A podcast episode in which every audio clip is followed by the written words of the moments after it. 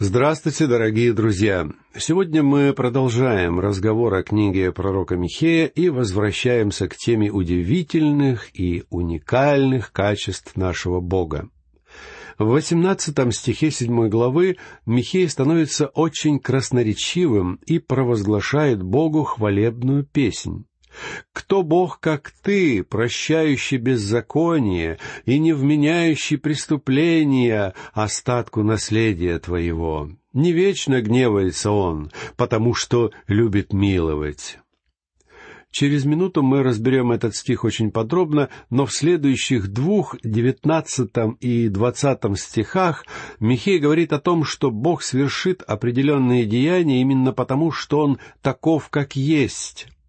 Он опять умилосердится над нами и сгладит беззаконие наше. Ты ввергнешь в пучину морскую все грехи наши.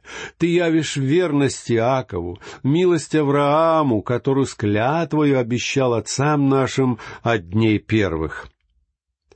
Грех Израиля стал причиной его временного изгнания из обетованной земли, но все же, несмотря на грех народа, Бог исполнит свои обетования — Грех не отменяет обетований Божьих и завета Божия с людьми, так же, как чадо Божие не теряет своего спасения, когда совершает грех. Неисповеданный грех означает, что чадо Божие потерпит наказание. Но если человек приходит к Богу и просит прощения, то Бог милостиво прощает его. Блудный сын не понес наказание, когда возвратился к своему отцу. Наказание он перенес в далекой стране. Так же и вы можете быть уверены, чадо Божие никогда не смирится с грехом, который присутствует в его жизни. Мы видим это на страницах Писания снова и снова. Теперь возвратимся к вопросу, заданному пророком Михеем. «Кто Бог, как ты?»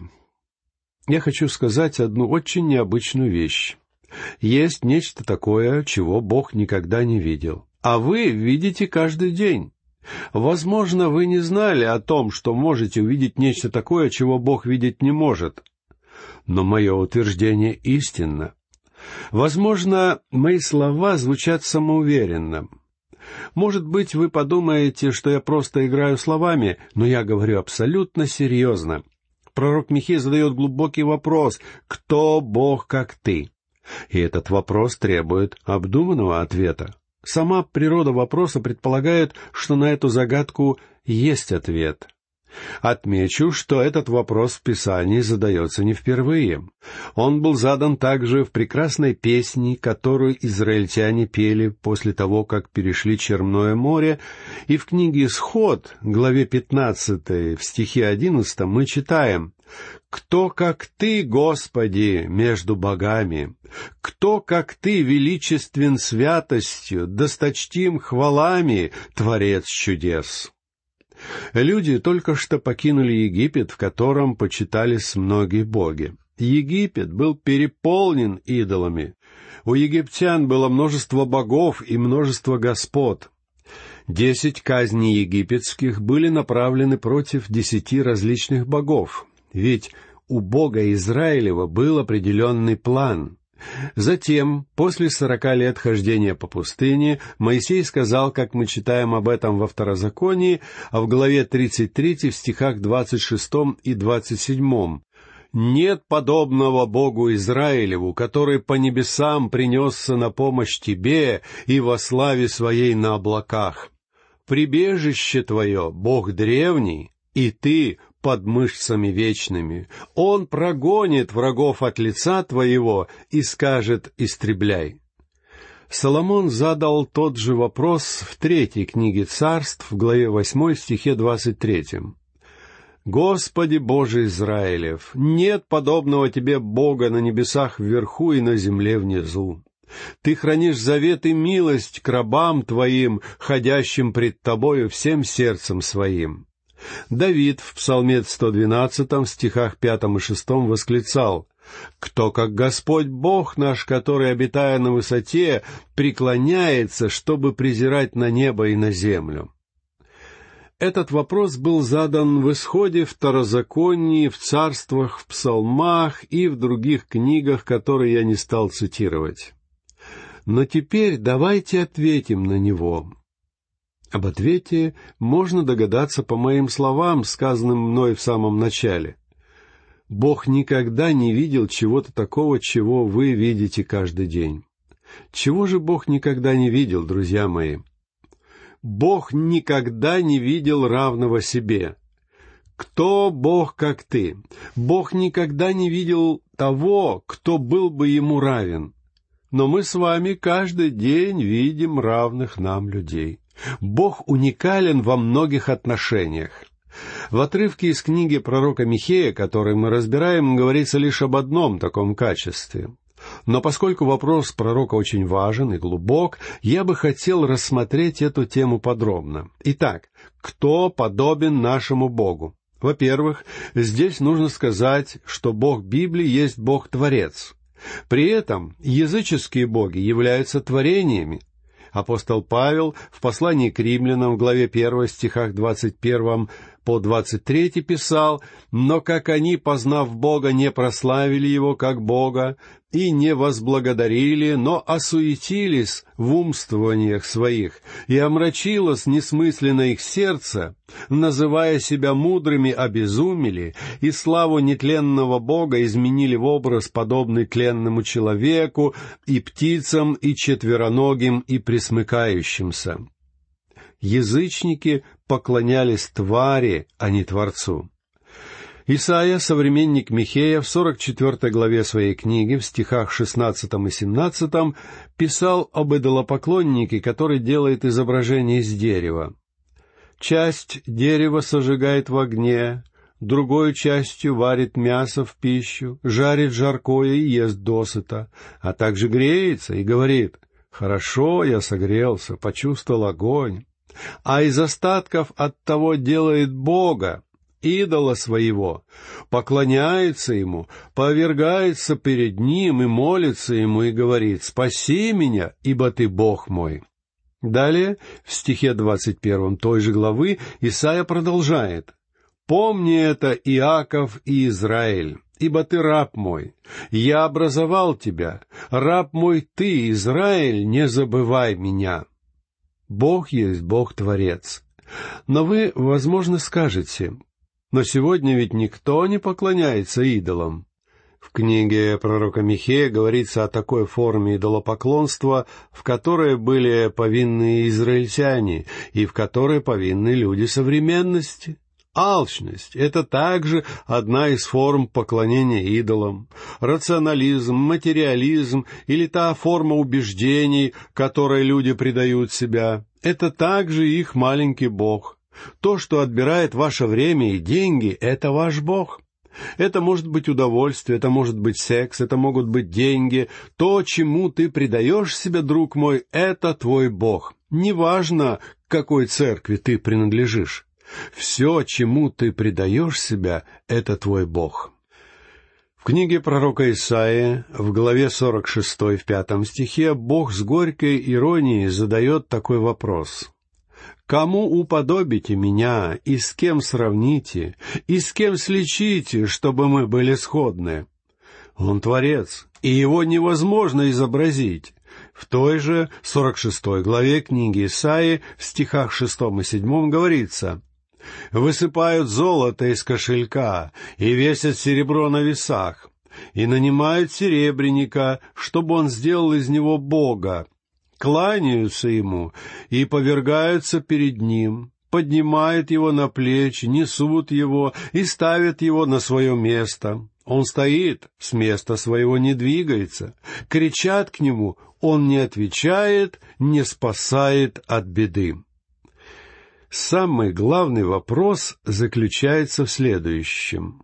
Вы сами носите вашу религию или она носит вас? Многие люди говорят мне, мне кажется, христианская работа очень скучна. Она такая трудная и утомительная. Если вы так считаете, то вам следует отказаться от того, чем вы заняты. Перестаньте вести занятия в воскресной школе, петь в хоре, Вам лучше не быть служителем церкви. Если это тяжело для вас, то Бог не желает, чтобы вы этим занимались. Он не хочет, чтобы вы носили его. Он сам хочет носить вас. Он хочет носить всех своих чад. Однажды меня спросили, «Почему вы не выходите на пенсию? Вам уже за семьдесят. Вы несли пасторское служение сорок лет, и вы посвящаете свое время преподаванию Библии на радио. Почему бы вам не выйти на пенсию?» Вы знаете, я лучше буду преподавать Библию, чем сидеть и есть мороженое.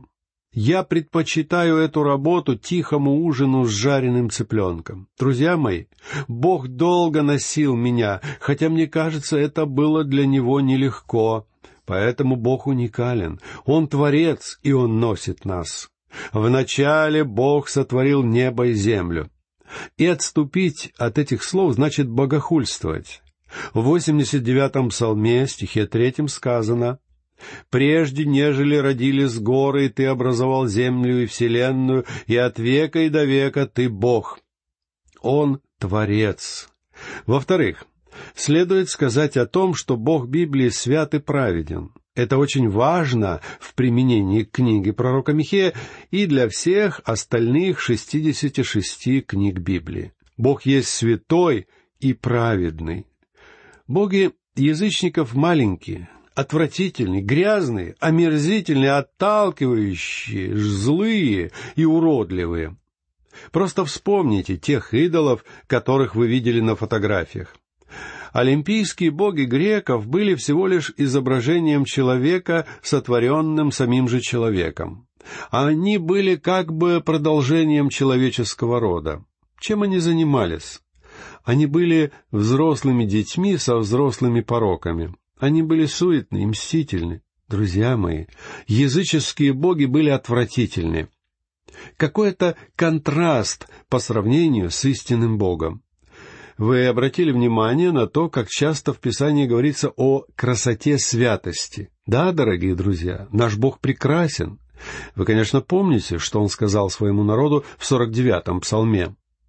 Ты подумал, что я такой же, как ты. Но Бог говорит, я не такой, как ты. Ты грешен, ты желаешь творить беззаконие. Я же свят и праведен. В книге пророка Исаия в главе 55, в стихе 8 он говорит, «Мои мысли не ваши мысли, не ваши пути, пути мои». Бог свят, и он говорит, что ненавидит грех.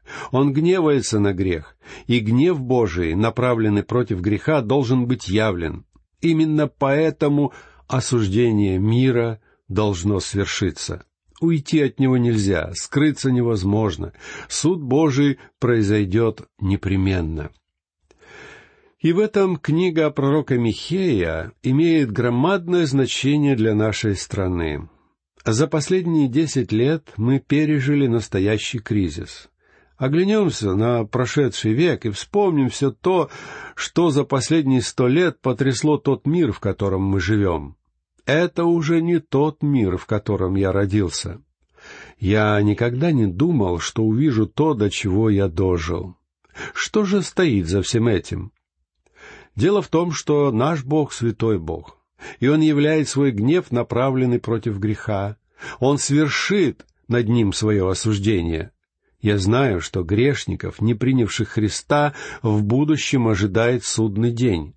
Но Бог действует уже сейчас, и то, что мы испытываем, — это гнев Божий. Безбожный народ, народ, который отвергает Бога, должен отвечать за это. Мы также должны признать, что вы и я, как отдельные люди, являемся грешниками и должны прийти к Богу. Именно это подразумевается в словах «смиренно мудренно ходить перед Богом». К Богу не приходят, похваляясь собственными делами. К Нему приходят с исповедью. «Я грешен, и я нуждаюсь в Твоем спасении». Вы должны принять его спасение, признав, что вы не можете попасть на небо благодаря вашей собственной праведности. Ансельм Кентерберийский, один из величайших мыслителей XI века, писал «Я лучше отправлюсь в ад без греха, чем на небо с грехом». Это великие слова. Они потрясают. В наши дни, во время вялого и слабого богословия, мы все нуждаемся в таких сильных утверждениях. В-третьих, необходимо сказать о том, что Бог Библии прощает грех и любит миловать. В восемнадцатом стихе седьмой главы книги пророка Михея мы прочли «Кто Бог, как ты, прощающий беззаконие и не вменяющий преступления остатку наследия твоего?» Не вечно гневается Он, потому что любит миловать. В этом наш Бог поражает своим величием. Здесь ему нет равных. Никто даже близко не может сравниться с ним в этом. В книге «Исход» в главе 15 стихе 11 мы читаем «Кто, как ты, величествен святостью, досточтим хвалами, Творец чудес». О каких чудесах здесь говорится? Прочтем 18 и 19 стихи 33 главы книги «Исход». Моисей сказал, «Покажи мне славу Твою». И сказал Господь Моисею, «Я проведу перед Тобою всю славу мою, и провозглашу имя Иеговы пред Тобою, и кого помиловать, помилую, кого пожалеть, пожалею». Бог сказал Моисею, «Моисей, я сделаю это для тебя не потому, что ты Моисей и вождь моего народа, но я сделаю это потому, что я милостив, потому что я явлю милосердие, и я делаю это для всех. Все, что вам необходимо, это прийти к Нему и просить о милости. Он настолько добр, что никто не может с Ним сравниться в этом. В той же книге «Исход», главе 34, в стихах с 5 по 7 мы читаем и сошел Господь в облаке, и остановился там близ него, и провозгласил имя Иеговы. И прошел Господь пред лицом его, и возгласил, «Господь, Господь Бог человеколюбивый и милосердный, долготерпеливый и многомилостивый и истинный, сохраняющий правду и являющий милость в тысячи родов, прощающий вину и преступление и грех, но не оставляющий без наказания, наказывающий вину отцов в детях и в детях детей до третьего и четвертого рода. Друзья мои, как прекрасен наш Бог! Он не прощает того, кто воистину виновен. Все ангелы неба, работая сверхурочно, не могут изменить этого. Но Бог может простить грешника и освободить его ото всех обвинений, так как его святость была удовлетворена заместительной смертью Христа. Все прощения Божие представлено в Писании разнообразными фигурами речи. Я бы хотел упомянуть лишь о некоторых из них. Его прощение как долг, который был уплачен. В книге пророка Исаия, главе 43, в стихе 25, он говорит, «Я, я сам изглаживаю преступления твои ради себя самого, и грехов твоих не помяну».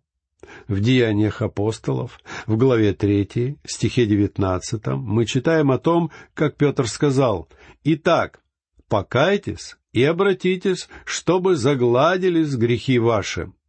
В послании к римлянам, в главе 6, стихе 23, читаем «Наказание за грех — смерть». В первом послании к Коринфянам, в главе 15, стихе 22 сказано «В Адаме все умирают». Друзья мои, все мы должники Бога. Прощение Божие также представлено в Писании как исцеление недуга. И Иеремия в третьей главе своей книги, в стихе двадцать втором пишет, «Возвратитесь, мятежные дети, я исцелю вашу непокорность». В первом стихе шестьдесят первой главы книги пророка Исаи Бог обещал исцелять сокрушенных сердцем. И, наконец, прощение Бога изображается как очищение нечистоты. В послании к Титу, в третьей главе, в пятом стихе сказано «Он спас нас не по делам праведности, которые бы мы сотворили, а по своей милости, бани возрождения и обновления Святым Духом». В первом послании Иоанна, главе 1 стихе 7, мы читаем также «Кровь Иисуса Христа, Сына Его, очищает нас от всякого греха». Друзья мои, как прекрасен наш Бог. Каким же образом Он прощает? Бог уникален, потому что нет подобного Ему в прощении. Его прощение сильно отличается от вашего и от моего. Если вы в толпе наступите мне на ногу, то вы обернетесь и скажете, «Простите меня, пожалуйста». Я отвечу, «Конечно», но сам подумай о том, что вам нужно было бы заплатить за то, что вы испортили мне мои до блеска начищенные ботинки. Но все же я говорю, что простил вас. Приведу другой пример. Как-то я получил письмо от человека, который исповедовался мне в том, что он говорил обо мне за моей спиной. Теперь он понял, что был неправ, и просил меня простить его. Я сказал ему, «Не просите меня о прощении, просто решите этот вопрос с людьми, с которыми вы говорили и с Господом. Это все, о чем я его попросил, потому что я не знал о том, что этот человек дурно отзывается обо мне, пока не получил это письмо. Человеческого прощения добиться просто. Но Бог никогда не прощает, пока долг не будет уплачен. И Христос на кресте заплатил за грех. Он искупил нас. Мы проданы греху, мы оскорбили святость Бога, мы его должники, мы больны, и Бог не возьмет на небеса болезнь греха. Но Христос заплатил наш долг, и Христос простил нас. Он очищает нас, и такими Бог уже может нас принять на небеса. Кто Бог, как ты, прощающий беззаконие и не вменяющий преступление остатку наследия твоего? Не вечно гневается Он, потому что любит миловать. Разве не прекрасен наш Бог? Однажды Он восстановит Израиль в его земле, и не потому, что люди прекрасны и так хороши, а потому, что Он прекрасен. Друзья мои, однажды и я отправлюсь на небеса, и я пойду туда не потому, что я благ или праведен, я вовсе не такой. Я отправлюсь на небо, потому что Иисус умер вместо меня. Я пойду туда, потому что мой долг был уплачен, и нет Бога, подобного моему Богу. На этом наша лекция окончена. Я прощаюсь с вами. Всего вам доброго. До новых встреч.